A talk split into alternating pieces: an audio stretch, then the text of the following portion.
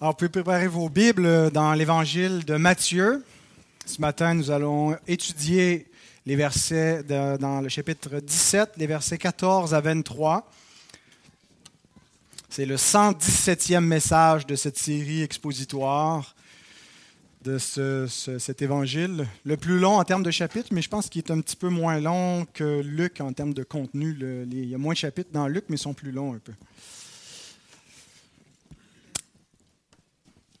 Donc, nous venons de chanter que nous sommes forts, forts, plus que vainqueurs, euh, mais mon mot d'ouverture a été un peu en contradiction avec ça parce que j'avais écrit sur ma feuille Nous sommes faibles, faibles, plus que misérables. Merci, Sylvain. Nous savons que nous sommes faibles, n'est-ce pas? Quand on se croit fort, on est très vulnérable parce qu'on ne prend pas garde. Ce savoir faible, c'est le, le début de, de- de- la force parce que ça nous permet justement de prendre le Seigneur pour appui. C'est en Christ que nous sommes forts. Mais tout en étant en Christ, nous gardons une certaine faiblesse euh, inhérente à notre condition actuelle. On est faible dans notre volonté, on est faible dans notre foi, on est faible contre euh, le, le tentateur. Est-ce que c'est de notre faute si on est ainsi faible? Sommes-nous coupables d'être encore faibles? Quand on est faible, quand on est malade, qu'on ne peut pas faire quelque chose, ben on ne se sent pas trop coupable de ne pas pouvoir y arriver parce qu'on se dit c'est pas de ma faute, je suis pas capable. Est-ce qu'on est coupable d'être, d'être faible spirituellement, d'être faible dans la foi? Dans la mesure où nous pouvons faire quelque chose pour changer notre faiblesse et devenir plus fort, plus fort dans la foi, ben, je pense qu'on est, on est coupable. Euh, on va toujours garder cette vulnérabilité, euh, mais donc ce matin, euh, on va se concentrer justement sur, on va voir notre faiblesse par rapport à l'ennemi, par rapport au diable et ses anges déchus. On va voir la force invincible de notre Seigneur sur lequel nous devons nous appuyer et ce qui nous invite à faire pour être plus forts justement dans la foi.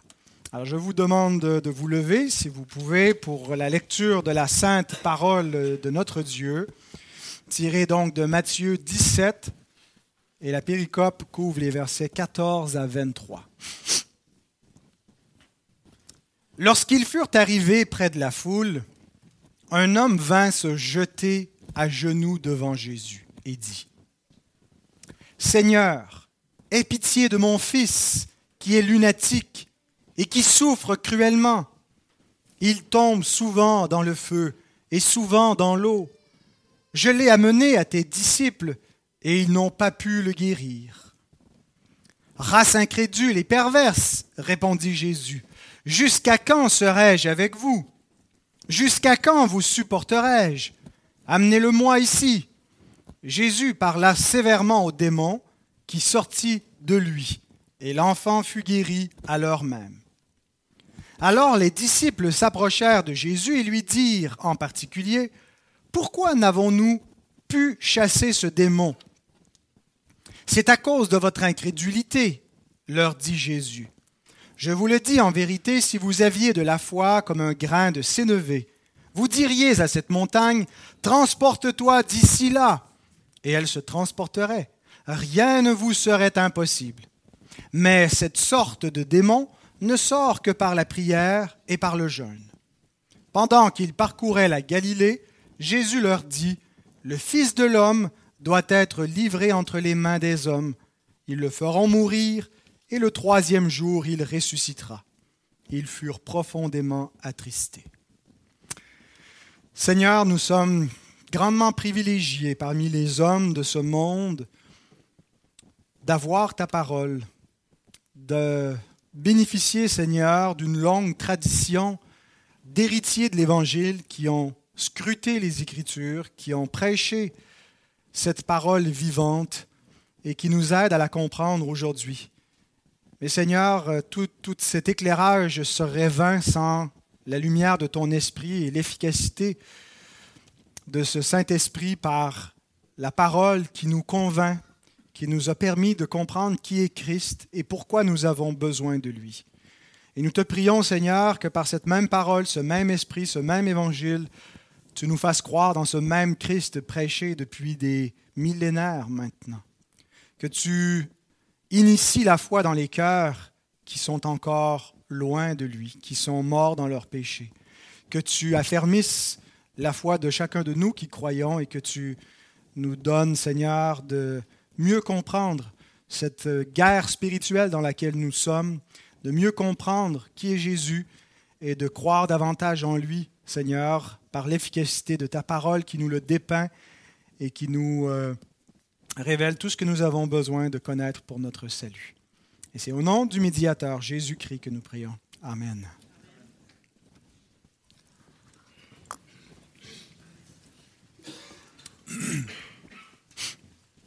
J'ai quatre points pour vous présenter euh, les versets que nous venons de lire. D'abord, la misère d'un père. Ensuite, la faiblesse des disciples. La force invincible de Jésus. Et finalement, l'explication de la situation à partir du verset 19, où Jésus explique aux disciples ce qui s'est passé. Ce père nous rappelle la femme cananéenne que nous avons rencontrée au chapitre 15 du même évangile, qui est venue au pied de Jésus en disant, Ma fille est cruellement tourmentée par le démon, viens à mon secours, fils de David.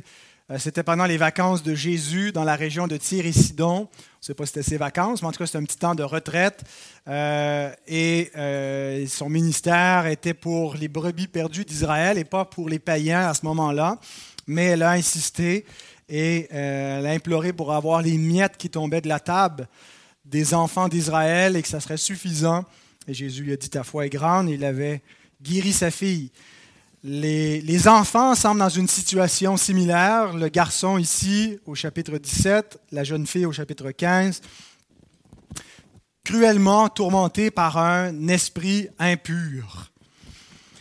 Les parents sont très ressemblants. Une mère euh, désespérée, un père désespéré qui viennent tous deux à genoux aux pieds du Seigneur, intercédant pour leur enfant. Nous voyons ici le cœur d'un parent. Parmi les cœurs désintéressés, il n'y a pas de cœur plus désintéressé que le cœur d'un parent qui ne, ne, veut que le bien de son enfant, qui ce n'est pas pour lui-même, euh, parce qu'il euh, euh, il cherche, on voit ces deux parents qui cherchent désespérément le bien-être de leur enfant. Leur malheur est causé par le malheur de leur enfant. Et tous ceux qui euh, sont parents, qui ont été parents, euh, qui sont grands-parents, connaissent cette compassion qui est naturelle, cette affection naturelle que Dieu nous donne pour nos enfants, que le psalmiste utilise pour nous aider à comprendre la nature de l'amour de Dieu pour ses propres enfants. Comme un père compassion de ses enfants, l'Éternel a compassion de ceux qui le craignent. Les entrailles des parents qui sont touchés quand ils voient la vulnérabilité, la faiblesse et la misère de leurs enfants. Et qu'est-ce qu'ils font? Ils intercèdent pour eux. Parfois, on se sent complètement impuissant pour nos enfants. On peut les protéger jusqu'à un certain point. Mais qu'est-ce qu'on peut contre les misères spirituelles qui peuvent les assaillir? Qu'est-ce qu'on peut contre leur propre déchéance Qu'est-ce qu'on peut faire pour les délivrer du malin ben, La seule chose qu'on peut faire, c'est de faire comme ce Père, de venir à genoux au pied du Sauveur et de dire Seigneur, Aie pitié de mon fils, aie pitié de ma fille. Donc le fils en question, l'Écriture nous dit qu'il était lunatique. Ça ne veut pas dire qu'il était dans la lune. C'est un mot, si on regarde dans, un dictionnaire français, le mot lunatique veut dire sujet à des accès de folie. Parce que dans l'Antiquité, on croyait que la lune euh, avait un effet parfois sur certaines personnes et pouvait euh, les conduire des accès de folie. Le mot lune, c'est séléné, et le lunatique, c'est le séléniazomai, donc quelqu'un qui est affecté par la, lune. Et euh, donc, c'est qu'on croyait, peut-être parce que quand il y avait la pleine lune, on voyait plus de, euh, personnes qui semblaient troublées dans leur sommeil. Ah, d'ailleurs, encore aujourd'hui, euh, si vous avez le sommeil léger, les soirs de pleine lune, ça prend des, euh, des rideaux bien opaques pour bloquer la lumière. alors peut-être que c'est de là venaient ces croyances, je ne sais pas trop, mais est-ce que la Lune a réellement un effet est-ce que c'est scientifiquement prouvé? Peu importe. Euh, aujourd'hui, ceux qui euh, lisent ce texte et les parallèles qui nous sont rapportés dans l'évangile de Marc et de Luc de la même scène pensent que le garçon souffrait possiblement d'épilepsie. Euh, parce qu'on voit qu'il entre dans une crise, dans un de, ses accès, qu'il écume, qu'il est, agité. Et euh, donc, certains critiques modernes disent, ben, dans l'Antiquité, on croyait que l'épilepsie était causée par des influences démoniaques, par les démons, et la, Bible n'y échappe pas à ces croyances euh, mythiques de l'époque. Et euh, aujourd'hui, bien, on connaît mieux, on a une connaissance scientifique, et puis on sait qu'il n'y a rien de spirituel avec l'épilepsie, que c'est une maladie neurologique qu'on appelle le mal comitial, euh, alors, qu'en est-il euh, de cela, de ce, jugement qu'on porte? Bien, l'Écriture, contrairement euh, à ce que certaines croyances populaires laissent entendre, certaines idées reçues qui, font croire que, toutes les maladies auraient une cause démoniaque ou spirituelle, reconnaît qu'il y a des causes, si on veut, naturelles aux maladies euh, qui a euh, parfois un lien entre la maladie physique et des influences spirituelles, mais pas toujours. On ne voit pas que des... Euh, c'est le seul cas qui pourrait ressembler à de l'épilepsie, mais on voit aussi des aveugles être affectés par une cause spirituelle, un démoniaque aveugle et, muet qu'on a rencontré au chapitre 12, un autre démoniaque muet au chapitre 9. Et pourtant, la Bible ne dit pas que chaque fois que Jésus a ouvert les yeux des aveugles, qu'il a eu à chasser des démons. Euh, ou qu'il a, délié la langue des muets ou de ceux qui, pouvaient bégayer, que c'était toujours une influence spirituelle.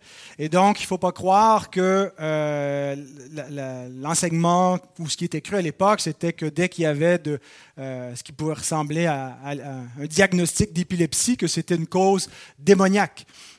ça pouvait être le cas, et dans le, dans le cas présent, l'Écriture nous révèle que le, démon utilisait cette maladie pour euh, faire du tort à, cet enfant, euh, comme dans certains cas, une femme qui était courbée, qui était euh, liée par Satan depuis 17 ans. on voit d'autres scènes où il n'est pas mentionné du tout d'influence démoniaque, des boiteux, des paralytiques qui sont guéris sans que d'autres phénomènes que des maladies naturelles soient en cause. Paul nous parle lui-même dans sa propre vie d'une écharde dans la chair. il semble mentionner un problème physique, mais euh, il euh, indique également que cette écharde dans la chair est un ange de Satan qui lui a été laissé par Dieu pour le souffleter afin de le garder humble à cause de l'excellence des révélations qu'il avait reçues pour ne pas qu'il s'enfle d'orgueil et que Dieu donc euh, le laissait souffrir cette maladie. Alors, on ne peut pas dire que... Euh, aujourd'hui, on a complètement évacué avec la médecine moderne, la science, tout lien entre le physique et le spirituel. Euh, toutes les maladies doivent s'expliquer par des causes naturelles. Le fait qu'on puisse observer des causes naturelles, qu'on puisse observer euh, et qu'on puisse soigner par des moyens, par la médecine, les maladies, a évacué la dimension euh, et je pense que c'est une, mauvaise lecture qu'on fait de la réalité présente. Euh, il y a certainement un lien entre le, monde spirituel et le monde euh, naturel, matériel. Et la cause de toutes les maladies est ultimement spirituelle. Elle vient de l'entrée du péché dans le monde, elle vient de la chute. Et c'est pas dire que dès que quelqu'un pêche, il est malade. On voit que Jésus répond à cette mauvaise lecture que faisaient ses disciples dans Jean 9 quand il dit Qui a péché pour que cet homme soit né aveugle? Est-ce que c'est ses parents ou est-ce que c'est lui-même Et Jésus dit, c'est pas parce que ses parents, lui, ont péché, mais c'est afin que la gloire de Dieu soit manifestée au travers de lui. Euh, mais dans d'autres cas, il dit à un homme qui l'a guéri, qu'il revoit dans le temple, il dit, va, ne plaise plus de peur qu'il ne t'arrive quelque chose de pire. Donc Jésus n'exclut pas non plus complètement le lien entre le, péché et la maladie. Et, en, étudiant, je suis tombé sur ce commentateur, Donald Carson, qui nous rappelle ce lien important entre physique et spirituel. Euh, en ce qui a trait à la maladie. Dans le Nouveau Testament, la maladie peut résulter directement d'un péché particulier. Par exemple, dans Jean 5, dans 1 Corinthiens 11, 30, où il nous est dit que euh, les Corinthiens qui abusaient du, repas du Seigneur, certains sont malades, d'autres sont morts euh, à cause de cela. Ou peut ne pas en résulter, comme l'exemple de l'aveugle de Jean 9. Mais l'Écriture et la tradition juive considèrent, toutes deux que la maladie résulte directement ou indirectement de la vie dans un monde déchu. L'ère messianique allait mettre fin à un tel désarroi. Les prophéties d'Ésaïe, Ésaïe 11, 1 à 5, 35, 5 à 6, annoncent un renouvellement d'un monde qui n'aura plus de maladie, qui n'aura plus de mort. C'est pourquoi les miracles de Jésus traitant toutes sortes de souffrances annoncent non seulement le royaume, mais montrent que Dieu s'est engagé à régler le problème à sa source. Et les miracles de Jésus sont une intrusion de la puissance du siècle à venir dans lequel il n'y aura plus de maladie, dans lequel il n'y aura plus de mort. Christ a vaincu la mort, a vaincu euh, le péché.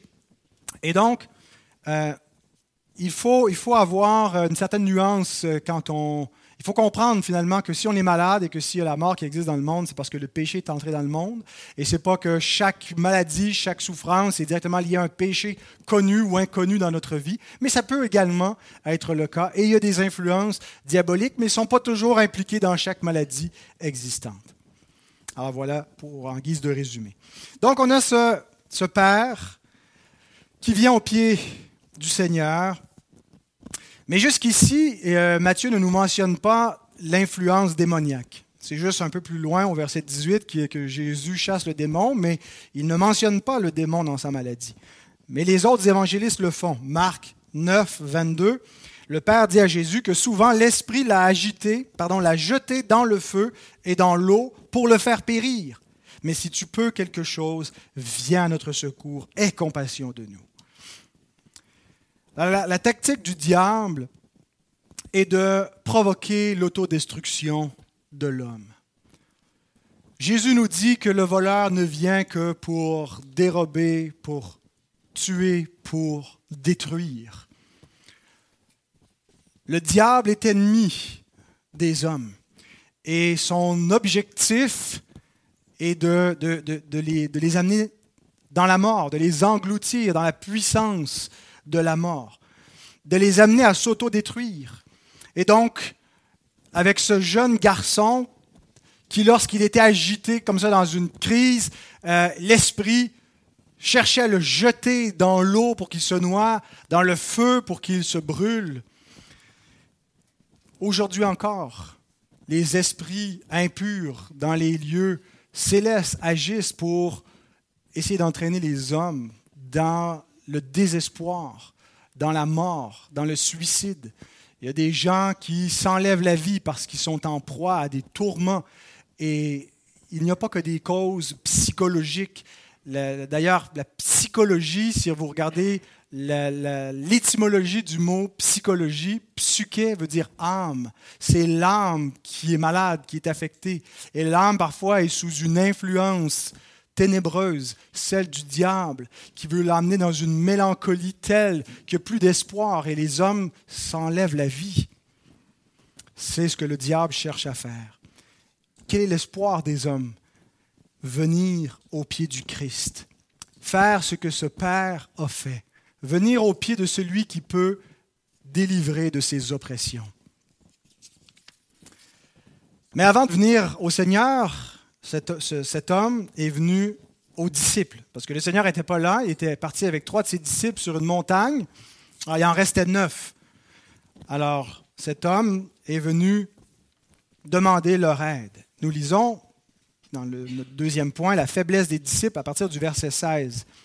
Je l'ai amené à tes disciples et ils n'ont pu le guérir. Race incrédule et perverse, répondit Jésus, jusqu'à quand serai-je avec vous? Jusqu'à quand vous supporterai-je? Amenez-le-moi ici. Le verset 16 fait état de la faiblesse des disciples. Et c'est étonnant parce qu'ils ont pourtant reçu la puissance et l'autorité du Seigneur sur les démons. Dans Matthieu 10, verset 8, quand Jésus les a envoyés en mission, il dit, je vous donne l'autorité, puis euh, il les envoyait pour chasser les démons, guérir les maladies. Ça nous rappelle que, ultimement, les hommes hein, ne peuvent qu'avoir qu'une autorité déléguée, euh, qu'ils ne peuvent pas sauver qui que ce soit. Rappelons-nous Corneille qui se jette aux pieds de Pierre quand Pierre arrive chez lui parce qu'il l'accueille un peu comme s'il était celui qui allait le sauver, alors que l'ange lui a dit, il va te dire comment être sauvé. Il n'est qu'un porte-parole, nous ne sommes que des porte-paroles. Et Pierre lui dit, relève-toi, je suis un homme comme toi. Je ne peux rien faire. Tout ce que je peux faire, c'est annoncer le Sauveur. Et euh, donc c'est la meilleure chose qu'un disciple de Christ peut faire c'est pas essayer de, sauver les autres. Si on a le complexe de sauveur et qu'on pense que le salut des gens dépend de nous, et pas juste dans un sens éternel. Parfois, on pense qu'on va sauver les gens dans leurs conditions matérielles ou, ou émotionnelles. Mais la meilleure chose qu'on peut faire, c'est de les amener au sauveur, d'y aller avec eux, de le faire comme André a fait avec son frère lorsqu'il a trouvé le Christ. Il a conduit Pierre à ce sauveur. Et au verset 17, on arrive avec une réaction de Jésus qui nous surprend. Devant la faiblesse de ses disciples, on se serait attendu à un Jésus compatissant, patient, mais le voilà qu'il s'exclame race incrédule et perverse. À qui parle-t-il? Alors les commentateurs sont euh, ici et sur le reste de la section un peu euh, divisés, il n'y a pas de consensus. Euh, Calvin, par exemple, croit que euh, le reproche ne s'adressait pas aux disciples, mais aux scribes. Euh, le, texte parallèle de Marc nous dit que quand Jésus est redescendu de la montagne, voici ses disciples étaient en train de discuter avec les scribes. Et quand Jésus s'est approché, la première chose qu'il leur a dit, c'est de quoi parliez-vous avec eux? Et donc, de là, Calvin euh, s'imagine qu'il y avait une confrontation entre les scribes et, les disciples de Jésus, et que cet homme qui est arrivé en demandant une délivrance, et là les scribes se sont un peu moqués en disant, voyez-vous, ils n'ont aucune puissance, ils suivent un, faux prophète. Alors, euh, c'est une supposition qui est tout à fait possible. Mais il semble que dans l'incrédulité que Jésus reproche à cette race perverse, euh, il reproche la même incrédulité à ses disciples quand il lui demande pourquoi on n'a pas été capable de, chasser l'esprit, et donc il tombe sous le coup de la même condamnation un peu plus loin. D'ailleurs, le mot race ici, qui peut être traduit aussi par génération, euh, alors on pourrait le voir, est-ce que Jésus parle spécifiquement à la génération euh, à laquelle il avait affaire du premier siècle?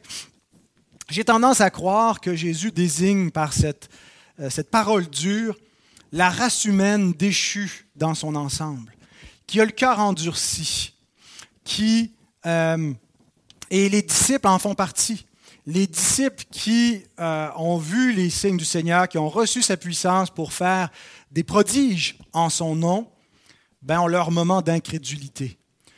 Euh, de devenir une nouvelle créature ne veut pas dire qu'on cesse d'être une ancienne créature. On est en ce moment dans un moment dichotomique de notre existence. On est à la fois une vieille créature, le vieil homme qui est toujours là, mais il y a quelque chose de nouveau qui s'est ajouté à notre ancienne vie, qui est la, vie nouvelle. Et il y a cette dualité et, qui va aller jusqu'à la résurrection finale, où il n'y aura que la nouvelle créature qui va subsister. Mais donc, en attendant, par moments, cette race humaine déchue refait surface et Jésus lui déclare race incrédule et perverse. Maintenant, que signifie ce qu'il ajoute? Jusqu'à quand serai-je avec vous? Jusqu'à quand vous supporterai-je? Alors, on a l'impression que Jésus perd patience, il en peut plus, il a bien hâte de retourner au ciel, euh, de, supporter cette bande de disciples incompétents, incrédules, euh, qui, sont lents à croire, qui sont des hommes de petite foi, et en plus euh, le reste de la foule qui, sont, qui sont dans une condition bien pire encore. On a vraiment l'impression que Jésus perd patience ici. Et certains l'ont interprété comme ça, mais que ce n'est pas nécessairement euh, une faute de Jésus, que c'est plutôt ce qu'on a appelé une exaspération prophétique, où Jésus euh, réagit comme ça pour euh, que les disciples se remettent en question, qu'ils voient leur, leur, faute. mais donc Jésus n'est pas devenu impatient et n'a pas péché parce qu'il est sans péché. On peut faire aussi une lecture plus positive des propos de Jésus, alors tout en, déclarant que c'est une race incrédule et perverse, il est en train de réveiller ses disciples en disant Hey les gars, je ne serai pas avec vous encore pour bien, bien, bien longtemps. Et le jusqu'à quand vous supporterai-je pourrait être traduit par euh, jusqu'à quand vous soutiendrai-je? Je ne serai pas là indéfiniment pour continuer à vous soutenir. Alors, ce n'est pas l'idée que je vous subis, mais c'est que je vous soutiens. Jésus s'en va. Dans quelques mois, il va être crucifié. Il va ressusciter, il leur annonce, ça fait quelques fois qu'il a commencé à leur annoncer ouvertement. Vous voyez, depuis quelques semaines, on, multiplie le rappel de la croix parce que Jésus en parle ouvertement à partir de, euh, Matthieu 16 euh, et les passages qui suivent où il s'est révélé comme le Christ, mais il leur ajoute qu'il n'est pas le Christ qui pense, il est le Christ crucifié. Et donc, il leur annonce encore qu'il le moment de son départ va approcher parce qu'après, il va ressusciter, il va être avec eux pour un peu de temps, mais il va leur être enlevé. Ils ne le verront plus. Et ils ne sont pas prêts. Ils ne sont pas prêts, ils ne comprennent pas encore la mission du Sauveur euh, et ils sont incrédules. Donc, quoi qu'il en soit, de, le sens de, de ce reproche du verset 17, nous voyons la faiblesse des disciples. Ils n'ont pas pu faire grand-chose pour ce père et son enfant. Mais le verset qui suit, verset 18, nous décrit la force invincible de Jésus. Jésus parla sévèrement au démon qui sortit de lui et l'enfant fut guéri à l'heure même. Il guérit l'enfant de sa maladie et il l'exorcise du même coup. On a deux souffrances distinctes qui étaient combinées, une maladie avec une influence démoniaque par le seul moyen de sa parole. Nous voyons ici, dans une scène historique, une doctrine que nous croyons, l'efficacité de la parole de Dieu. Nous le croyons théoriquement, parce que c'est ce que la parole nous dit, que la parole de Dieu est une épée à deux tranchants qui est efficace, qui pénètre jusqu'à l'âme il n'y a aucune épée qui pénètre jusqu'à l'âme, mais cette épée-là pénètre jusqu'à l'âme parce qu'elle est de nature spirituelle. Elle vient juger les sentiments du cœur. Elle est efficace. Et Jésus est celui qui est la parole faite chair. La parole pleine de grâce qui s'est incarnée, qui est la parole de Dieu devenue homme. En ces jours qui sont les derniers, Dieu nous a parlé par le Fils. Et quand Jean reçoit la vision finale et ultime de son Sauveur dans l'Apocalypse, il le voit avec une épée aiguë qui sort de sa bouche. Et cette image-là est celle de, de l'efficacité de la parole du Christ, qui ressuscite les morts par le seul moyen de sa parole, la parole créatrice au commencement. Dieu dit, la chose arrive, que la lumière soit, la lumière fut, et la parole régénératrice, la parole qui recommence, qui recrée les nouveaux cieux, la nouvelle terre. Et donc, par sa parole, il opère ce miracle. Et ça nous dit quelque chose. Et c'est un encouragement pour nous, les prédicateurs, parce que notre rôle, c'est de prêcher la parole du Christ. L'efficacité de notre ministère et l'efficacité de la, puissance d'une Église repose pas sur notre, euh, notre capacité à être imaginatif, créatif, euh, persuasif, mais repose sur l'efficacité de la parole du Christ, qui est une parole vivante. Une parole que lorsqu'on la proclame, elle suscite la foi dans le cœur de ceux qui sont une race incrédule et perverse. Et comment se fait-il qu'ils se mettent à croire, qu'ils passent de la mort à la vie? C'est par la parole du Christ. Alors, annonçons et prêchons la parole du Christ. Même si on ne le fait pas comme un prédicateur du haut de la tribune, nous sommes tous des prédicateurs auprès de nos enfants, auprès de nos proches, nos collègues, notre famille. On l'est par notre bouche, par nos écrits, par notre vie. Prêchons la parole du Christ parce qu'elle est efficace. Elle ne revient pas à lui sans effet. Et nous assistons dans cette scène à une guérison instantanée. Elle n'est pas progressive, ce n'est pas lentement dans un processus de guérison que l'enfant récupère. Elle est complète, c'est pas partiel, il n'est pas guéri à 90%, mais il est pleinement guéri et permanente. C'est pas juste une guérison temporaire, mais c'est à l'heure même et pour de bon. Cet enfant fut guéri. C'est une guérison qui est typologique, parce que ce n'était pas encore la guérison finale et ultime qui est la résurrection finale et glorieuse, mais c'était une figure de cette résurrection finale qui, nous, qui, arrivera en un clin d'œil, instantané, qui va nous amener à l'immortalité et non pas à nous ramener juste dans une condition humaine dont on peut euh, déchoir et qui va pas être temporaire, mais pour l'éternité. Et c'est une figure, donc, toute cette scène de l'Évangile. Venez à Christ pour être délivré. Venez à Christ pour avoir la vie éternelle. Venez à Christ pour chasser le diable et ses esprits qui tourmentent. Et quand on regarde le contexte un peu plus large, il y a quelque chose vraiment de magnifique dans cette, scène où on voit le Christ qui descend de la montagne de la transfiguration pour aller dans la vallée du démon pour exorciser cet enfant. Et il y a une comparaison à faire avec la descente de la gloire céleste dans les régions inférieures de la terre. Celui qui est monté, c'est aussi celui qui est descendu, nous dit Paul. Parce qu'avant de remonter, il est d'abord descendu de sa gloire. Il est venu dans les régions inférieures. Le monde que nous habitons depuis la chute de l'homme est un repère de démons d'anges déchus. La puissance du diable s'est emparée de ce monde à la chute au commencement.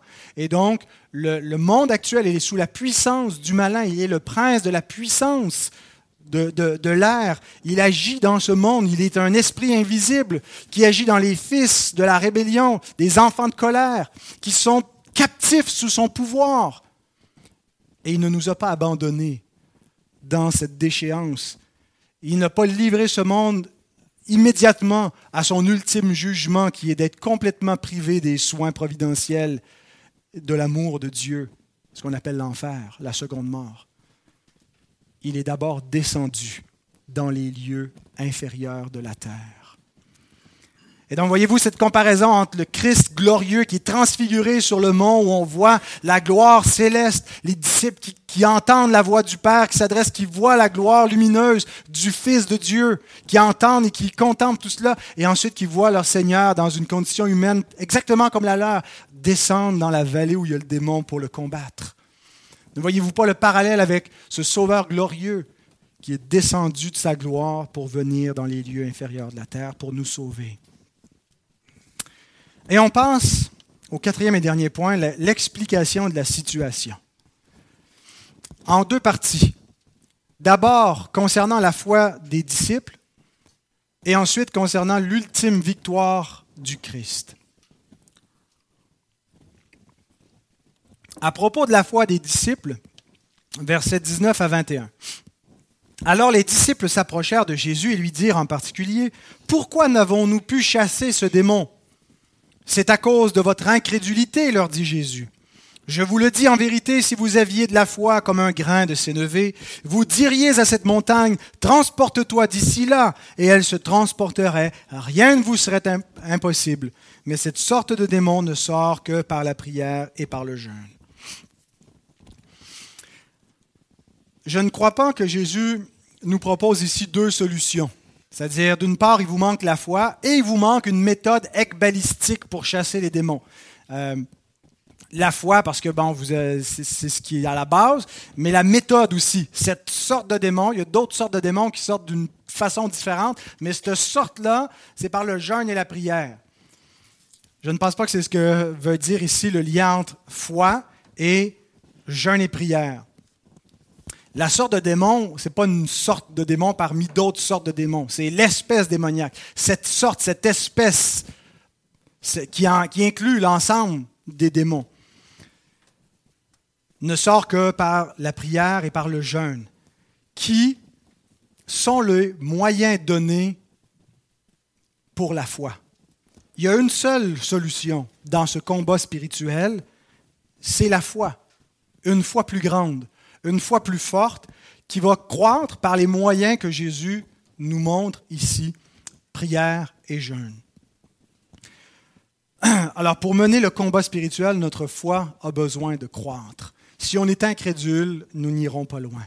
Jean Calvin déclare, Faible conjurateur de démons, vous vous préparez au combat comme s'il ne s'agissait que d'un jeu, mais vous avez affaire à un ennemi que vous ne pourrez vaincre qu'avec les plus grands efforts. Il vous faut réveiller votre foi par la prière, et parce que vous y êtes paresseux et froid, il faut la soutenir par le jeûne. Chasser les démons, voyez-vous, ce n'est pas une formule magique, avoir la bonne méthode pour que ça puisse fonctionner, mais c'est une question de foi vivante. Tournez avec moi dans le livre des Actes. Acte 16. Je n'ai pas, pas, pris ma Bible, je vais demander à quelqu'un de lire pour l'Assemblée avec une bonne voix forte. Acte 16, 16 à 18.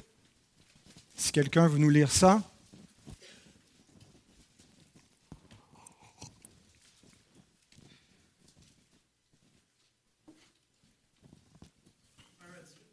Euh, acte 16, 16 à 18. Comme nous allions au lieu de prière, une servante qui avait un esprit de python et qui, en devinant, procurait un grand profit à ses maîtres, vint au-devant de nous, et elle se mit, et se mit à, nous, à nous suivre. Paul et nous, elle criait, Ces hommes sont les serviteurs du Dieu très haut, et ils vous annonceront la voie du salut. Elle fit cela pendant plusieurs jours. Paul, fatigué, se retourna et dit à l'esprit, Je t'ordonne au nom de Jésus-Christ de sortir d'elle. Et il sortit à leur Et un peu plus loin, chapitre 19, verset 12 à 17, on a une deuxième instance d'exorcisme, raté cette fois. 19, 12 à 17. au point qu'on appliquait sur les malades des linges et des mouchoirs qui avaient touché son corps, et les, et les maladies les quittaient, et les esprits malins sortaient. Quelques essayèrent d'invoquer sur eux, qui avaient des esprits malins, le nom du Seigneur Jésus, en disant Je conjure par Jésus que Paul prêche. Ceux qui faisaient cela étaient sept fils de Séva, juifs, l'un des principaux sacrificateurs. L'esprit malin lui répondit Je connais Jésus et je sais qui est Paul, mais vous, qui êtes-vous? Et l'homme dans lequel était l'esprit malin s'élança sur eux, de et les maltraita, de telle sorte qu'ils s'enfuirent de cette. Voyez-vous, les sept fils de Séva avaient, avaient vu la méthode pour chasser les esprits, avaient vu qu'on prend autorité au nom de Jésus et avait essayé d'appliquer cette méthode comme une espèce de formule magique. Mais ce n'est pas avec une méthode que l'Écriture nous enseigne à mener le combat spirituel. C'est un combat qui exige la foi, la foi dans le Christ, qui exige une foi vivante, une foi robuste, une foi qui peut mener la bataille jusqu'au bout, une foi qui a compris qui est le Christ, qui a compris le sens de son autorité, sur quelle base on peut résister au diable, ce que n'avaient pas du tout compris ces exorcistes ambulants. Ce que nous avons besoin pour vaincre l'ennemi, c'est d'une foi mature. Son but, c'est de nous, de faire de nous des petits enfants ballottés à tout vent de doctrine, trompés aisément. Il ne veut pas qu'on devienne des hommes et des femmes matures dans la foi, fermes, enraciné dans une foi biblique. J.C. Rowell écrit La foi est la clé du succès dans la guerre spirituelle. L'incrédulité est la voie certaine de la défaite. Lorsque notre foi languit et se dégrade, toutes les autres grâces languissent avec elle. Le courage, la patience, la longanimité et l'espérance auront tout fait de se flétrir et de s'estomper, car la foi est la racine qui les alimente tous une foi forte est ce qui est nécessaire pour résister au diable. Résister au diable, il fuira loin de vous. Une foi faible est tout ce que le diable a besoin pour nous faire tomber, pour nous faire désespérer, pour nous faire cesser de mener le combat. Mais devant notre manque de foi, parfois, nous restons un peu passifs indifférent, dubitatif. On constate qu'on n'a pas beaucoup de la foi, puis on se dit, j'aimerais bien que Dieu me donne la foi. Et on pense qu'on ne peut rien faire. Alors que Jésus est en train de nous dire ici, il y a quelque chose que vous avez à faire pour votre foi. Votre foi dépend de moyens de grâce ordinaires. La prière et le jeûne qui ne sont pas les, deux seules choses qu'on peut faire pour notre foi, mais qui représentent la vie normale d'un disciple. Et la question qu'on doit se poser, c'est est-ce que je veux être sérieux avec la foi ou non? Est-ce que je veux vraiment avoir une foi robuste? Est-ce que je veux prendre les choses de la foi et de la vie chrétienne au sérieux? C'est pas d'abord avec le diable que notre combat commence, c'est avec nous-mêmes. Spurgeon écrit Celui qui veut vaincre le diable doit parfois d'abord conquérir le ciel par la prière et se vaincre lui-même par le renoncement à soi. Comme c'est bien dit, n'est-ce pas? Ça commence à genoux, le combat spirituel. Ça commence contre notre propre nature. Ça commence avec une prise de conscience du sérieux de la vie chrétienne. Pour beaucoup de gens, la vie chrétienne, c'est un petit pep talk du dimanche matin, c'est des bonnes valeurs, sans comprendre la globalité de la vie de disciple, ça englobe toute l'existence présente, sans comprendre la priorité du royaume des cieux. Cherchez premièrement le royaume des cieux. Et Jésus est en train de dire à ses disciples, vous n'êtes pas sérieux. Vous n'êtes pas sérieux, vous n'avez pas compris grand-chose, vos priorités ne sont pas à la bonne place et vous pensez qu'avec une petite formule, vous allez chasser les démons. Et il y a une comparaison intéressante à faire entre le père de cet enfant et les disciples. Marc nous ajoute ceci. Le père dit, souvent l'Esprit l'a jeté dans le feu et dans l'eau pour le faire périr, mais si tu peux quelque chose, viens à notre secours, aie compassion de nous. Jésus lui dit, si tu peux, si tu peux, tout est possible à celui qui croit. Aussitôt le père de l'enfant s'écria, je crois, viens au secours de mon incrédulité. Voyez-vous la prière de cet homme? Le Seigneur lui a révélé c'était quoi son problème. Il croit, mais il ne croit pas vraiment. Il croit que Christ peut le sauver, mais il ne s'accroche pas vraiment à Christ. Il reste avec des doutes, il fléchit, il branle dans le manche. Mais il est un croyant. Et parce qu'il est un croyant, il implore le Seigneur de le sauver, non seulement en chassant cet esprit impur, mais de le guérir de son incrédulité. Il croit dans la puissance que ce Sauveur peut le sauver de lui-même, le sauver de son propre cœur dur et incrédule. Oui, je suis de cette race incrédule et perverse. Sauve-moi, Seigneur. Viens au secours de mon incrédulité. Fais croître ma foi. Donne-moi la volonté pour être sérieux dans ma marche spirituelle, de ne pas traiter la vie chrétienne euh, juste en superficie, mais de m'engager avec sérieux dans ce combat. Parce que voyez-vous, l'incrédulité, c'est le principal obstacle. Ce n'est pas le diable le principal obstacle, c'est notre incrédulité. Et l'incrédulité, ce qu'elle fait, c'est qu'elle nous amène à ne pas avoir confiance dans le Seigneur. Et quand on manque de confiance, on, on manque d'un engagement sérieux envers lui, d'un engagement sérieux dans l'étude de sa parole. Nous venons de voir l'efficacité de la parole du Christ, mais si on ne la connaît pas, cette parole, comment agira-t-elle en nous efficacement? Comment agira-t-elle dans notre vie? C'est par le jeûne et la prière que vous allez vaincre votre incrédulité. C'est dans une vie de disciple sérieuse que vous allez croître et à être des guerriers redoutables. Et Jésus nous décrit en quoi de tels guerriers sont redoutables au verset 20 quand il nous montre l'effet de la foi. Si vous aviez la foi comme un grain de sénévé, vous diriez à cette montagne, transporte-toi d'ici là, et elle se transporterait. Rien ne vous serait impossible. Différentes interprétations ont été proposées pour expliquer cette grande affirmation de Jésus, que la foi transporte les montagnes. Il y a l'interprétation ésotérique, que Jésus serait un premier maître euh, yogi euh, qui nous aurait appris comment utiliser le plein potentiel de notre cerveau. Euh, et donc, par la foi, il est en train de nous décrire ici le potentiel de, la, puissance humaine, la pensée positive, la, la, puissance de la foi qui peut faire arriver des choses surnaturelles.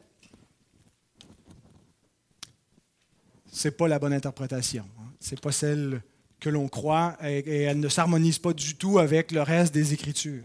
Il y a l'interprétation charismatique qui tend à voir la promesse que Jésus rattache à la foi ici comme étant littérale. Et on la retrouve euh, dans des extrêmes différents. Il y a euh, l'extrême un peu plus du côté de l'évangile de la prospérité, la, parole de foi. Euh, nomme la chose, et si tu as vraiment la foi, tu vas l'obtenir. Name it, claim it, disent-ils. Et donc, euh, tu es, malade, ben tu dois nommer que tu vas être en bonne santé. Et si tu le fais par la foi et que tu le répètes et que tu es convaincu, que tu cesses de douter, la puissance de la foi par l'Esprit en toi va te guérir. Et tu vas vraiment. Et si tu n'as pas ce que tu as, réclamé, si tu n'as pas l'argent que tu as souhaité, si tu n'as pas la maison ou la vie que tu désires avoir, c'est parce que tu n'as pas la foi. Il y a une version plus modérée de cela dans les milieux charismatiques évangéliques, qui est simplement la foi pour faire des miracles. La foi que euh, Jésus, en fait, est disponible, Dieu est disponible pour exercer toutes sortes de miracles au travers de notre vie, mais nous manquons de foi et euh, on doit travailler sur notre foi pour se rendre disponible comme des canaux pour que Dieu puisse exécuter des miracles. Je pense que l'interprétation de cette parole est beaucoup plus simple. L'interprétation biblique c'est que déplacer des montagnes, c'est simplement une expression proverbiale. C'est une façon de parler. Jésus n'est pas en train de nous dire que littéralement, par la foi, on peut bouger des montagnes. Ce n'est pas l'intention divine de changer euh, le relief de la création que Dieu a faite il n'est pas en train de nous dire que par la foi, si on se convainc par une, force de persuasion, d'autosuggestion, on va marcher sur l'eau, on va faire toutes sortes de miracles. Jésus est en train de nous dire qu'il y a des obstacles dans cette vie. Il y a des obstacles dans notre marche chrétienne. Et c'est par la foi qu'on les surmonte. Et la foi surmonte tous les obstacles. Il nous dit qu'il n'est pas nécessaire d'avoir une grande foi pour un tel résultat. La foi comme un grain de sénévé, la plus petite des semences, va être suffisante dans la mesure où c'est une vraie foi bien informée par la parole de Dieu, qui n'est pas une foi qui repose sur des, des, sottises, des, des fausses doctrines, mais qui repose sur la vérité. Parce qu'une petite foi accomplit de grandes choses. Parce que nous avons un grand Dieu et lorsque nous nous appuyons sur ce Seigneur de l'impossible, nous surmontons tous les obstacles. Tout est possible à celui qui croit. Je puis tout par celui qui me fortifie. Mais il est question ici, non pas de absolument tout, faire n'importe quoi, faire l'impossible, ce qui est impossible pour nous, mais qui est possible à Dieu. Et c'est là où nous devons connaître la victoire spirituelle, c'est par la foi.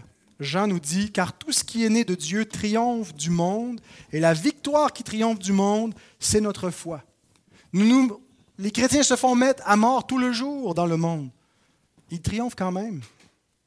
Ils triomphent quand même, ils ont vaincu le monde par la foi. Parce que rien ne peut les séparer de l'amour de Dieu. Rien ne peut leur dérober l'héritage céleste qu'ils possèdent. Rien ne peut leur enlever la vie éternelle. Ils peuvent tuer le corps, ils ne peuvent pas tuer l'âme. Ils sont à lui pour toujours. Et, Jean nous rappelle donc que la victoire, le triomphe sur le monde, ce n'est pas d'abord un triomphe visible, matériel, physique, c'est spirituel, c'est par la foi. D'où l'importance d'avoir une foi ferme, d'avoir une foi plus grande, une foi sur laquelle on a travaillé. Et ce que Jésus est en train de nous dire, ce n'est pas de devenir des super chrétiens, des chrétiens comme il s'en fait un par génération. Ici, il nous décrit le modèle du chrétien ordinaire. Les chrétiens qui ont la foi pour déplacer les montagnes, la salle ici en est remplie. de gens qui sont des chrétiens qui ont pris les moyens de grâce ordinaires et qui ont surmonté les épreuves et les obstacles de cette vie, qui ont persévéré fidèlement et qui ont résisté au diable et qui vont achever la course et qui vont triompher de la mort et qui vont mourir, vont traverser la vallée de, de l'ombre de la mort sans aucune crainte parce que l'Éternel est leur berger.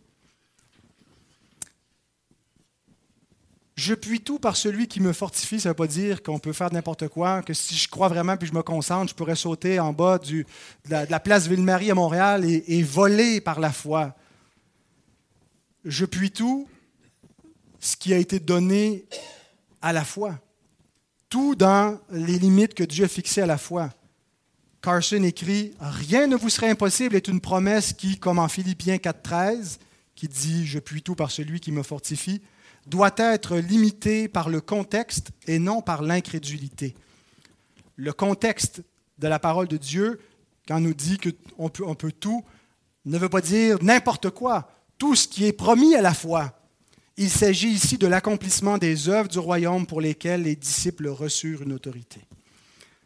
Et terminons rapidement avec ce que Jésus ajoute au verset 22 et 23 l'ultime victoire du Christ. Pendant qu'ils parcouraient la Galilée, Jésus leur dit, Le Fils de l'homme doit être livré entre les mains des hommes. Ils le feront mourir et le troisième jour il ressuscitera. Ils furent profondément attristés. On a l'impression que euh, c'est un contexte séparé que, Jésus, que la scène est finie, qu'ils sont ailleurs. Et, Matthieu le présente un peu comme ça parce qu'il nous dit c'est pendant qu'ils parcouraient la Galilée, Jésus est en train finalement de les préparer pour la Judée et pour la, mort et la résurrection qui s'en vient, comme il a commencé à le faire dans les, derniers passages. Mais en fait, on est exactement dans le même contexte dans lequel Jésus a dit ça. Quand on lit le passage parallèle dans Luc, on voit bien le lien entre ces, ces deux, euh, entre, la guérison et ce que Jésus nous dit ici. Luc 9, 43, 45. Et tous furent frappés de la grandeur de Dieu. Pendant que Jésus venait de faire ce miracle-là, tout le monde était ébahi, donnait gloire à Dieu. Tandis que chacun était dans l'admiration de tout ce que faisait Jésus, il dit à ses disciples, Pour vous, écoutez bien ceci. Peut-être que pour eux, je suis un exorciste ambulant, un faiseur de miracles, un prophète. Mais pour vous, mes disciples qui croyez en moi, écoutez bien ceci. Le Fils de l'homme doit être livré entre les mains des hommes. Mais les disciples ne comprenaient pas cette parole. Elle était voilée pour eux, afin qu'ils n'en aient pas le sens, et ils craignaient de l'interroger. Il y aurait plusieurs choses à dire, mais je veux en dire une seule. Cette victoire que Jésus est en train, accomplie sous leurs yeux contre la puissance de l'ennemi, en délivrant un jeune homme de la puissance du diable, en le délivrant de la puissance de la mort, de la maladie, en le rendant à son Père et en, accomplissant cette victoire, pointe vers la victoire. Si tout ce que Jésus avait fait en venant dans ce monde, c'était des miracles, des guérisons, il n'aurait pas accompli notre salut. Il n'aurait pas accompli notre ultime délivrance. Depuis Genèse 3, il y a une guerre ouverte entre deux royaumes qui s'affrontent dans le monde, le royaume des ténèbres et le royaume de Dieu. Et l'Ancien Testament est le théâtre de bataille entre les deux postérités, la postérité de la femme et la postérité du serpent. Parfois, il y a une cohabitation pacifique et parfois, il y a une guerre ouverte, typologique de la guerre finale qui va s'accomplir Lorsque Christ vient dans ce monde, c'est l'arrivée des puissances du siècle à venir qui entrent dans l'histoire. Et à ce moment-là, l'ennemi se met à battre en retraite. Il déploie toutes ses armes, toutes ses munitions pendant le ministère de Jésus pour le détourner de sa route. Et on voit victoire après victoire Jésus qui marche sur la puissance de l'ennemi. Mais la victoire décisive et ultime, c'est la croix qui vient sous la forme d'une défaite. La postérité de la femme est blessée à mort. Tu lui blesseras le talon, mais elle t'écrasera la tête. Par la mort, par la défaite visible du Christ se produit la conquête de ce monde. De manière invisible, le Christ renverse les puissances célestes Colossiens 2.15, il a dépouillé les dominations et les autorités et les a livrées publiquement en spectacle en triomphant d'elles par la croix. Hébreux 2.14, ainsi donc, puisque les enfants participent au sang et à la chair, il y a également participé lui-même afin que par la mort, il rende impuissant celui qui avait la puissance de la mort, c'est-à-dire le diable. Voyez-vous le lien entre cette scène et ce que Jésus ajoute après ça à ses. Pour vous, sachez où, je m'en vais. Connaissez l'heure de ma victoire, de mon combat ultime, la croix et la résurrection. La phase 1 de la victoire du Christ, parce que s'il a dépouillé les autorités, s'il a vaincu le diable, ça paraît pas trop dans le monde. La phase 1 de cette victoire consiste à affranchir tous les élus du pouvoir du diable. Comment? Par la prédication de l'Évangile. Nous prêchons Christ crucifié et ressuscité qui a reçu tout pouvoir dans les cieux et sur la terre. Et cette parole de l'Évangile libère les captifs du diable que Dieu a élu avant la fondation du monde. C'est la phase 1 de cette victoire. La phase 2 de cette victoire que Christ a déjà acquise par sa mort au calvaire, c'est lorsque le diable sera jeté avec les siens dans les temps de feu et qu'apparaîtront les nouveaux cieux et la nouvelle terre que nous ressusciterons glorieux en un clin d'œil. C'est la résurrection. Ce qui était voilé et qui attristait les disciples est pour nous dévoilé et nous réjouit maintenant. Prions. Notre Seigneur, notre Dieu, nous te bénissons pour cet évangile glorieux que nous avons entendu encore, pour notre Sauveur merveilleux, efficace, qui par une parole libère et par sa mort nous a sauvés de la mort, a enlevé la puissance de l'ennemi une fois pour toutes. Seigneur, c'est en espérance que nous sommes sauvés. Nous ne voyons pas encore l'effet complet de cette victoire, mais nous l'anticipons avec espérance, avec une grande excitation, Seigneur, et donne-nous de persévérer et de croître dans la foi pour qu'on soit ferme, Seigneur, dans cette foi, pour tenir bon jusqu'au bout et mener ce bon combat de la foi. Au nom de Christ. Amen.